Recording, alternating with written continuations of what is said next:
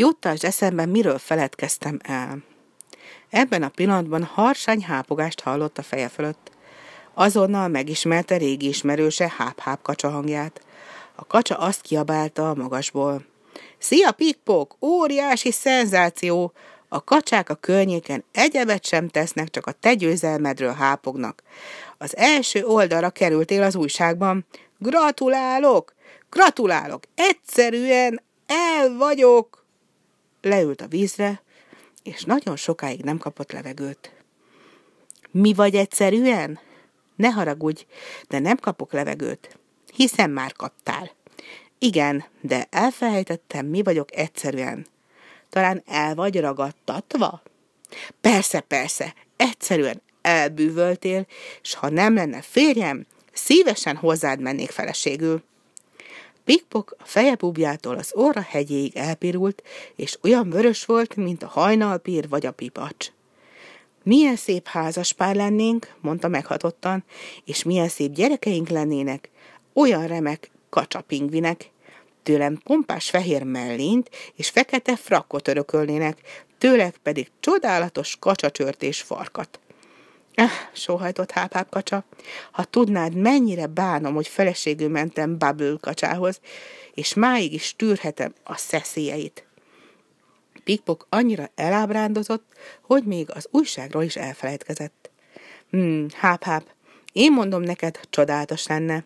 Együtt szagolgatnánk az ibolyát, és hallgatnánk a holdfénynél a fülemülék dalát, és a gyerekekkel együtt sétát tennénk oda, ahol a rákok telelnek. Csodálatos lenne. És izgalmas lenne a holdfényes és kacsás pingvines, de azonnal felocsodott szórakozottságából. Várj csak várj, mit is akartam mondani neked? Pikpok a kacsa farkincájára nézett. Azért, amiért csomó van a farkadom. Aha. Éppen most jut eszembe, találkoztam a tónál kasiával. Én mondom neked, csodálatosan festett, fehér pöttyös piros ruha volt rajta, és szalmakalap. Kecses volt, csinos, maga a bűbáj. Megmondtad neki, amit kellett? Azt hiszem, csak azt mondtam neki, amit nem is kellett volna mondanom. Arról, amit mondanom kellett volna, teljesen elfeledkeztem. És tulajdonképpen mit is kellett volna neki mondanom? Azt kellett volna mondanod, hogy pillanatnyilag az állatkertben vagyok, és borzalmasan hiányzik nekem. Akkor egy kicsit még hiányozni fog, mert ezt elfelejtettem megmondani. Na már csak, ez hiányzott, sóhajtott Pikpok. És még azt akarnád, hogy vegyelek el feleségül, hiszen ez borzasztó.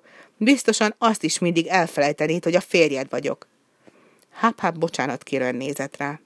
Ne haragudj, de tehetek én arról, hogy ilyen rossz az emlékezetem? Most csomót kötök a farkincámra, és akkor nem felejtem el. Háp-háp, kiáltott Pikpok, hiszen már két csomó van a farkadon. Inkább ne kös csomót, csak egyszerűen jegyezd meg. Jó, megjegyzem, hogy az állatkertben vagy, és borzalmasan hiányzik neked. Szia, Pikpok, már repülök is, hogy el ne felejtsem.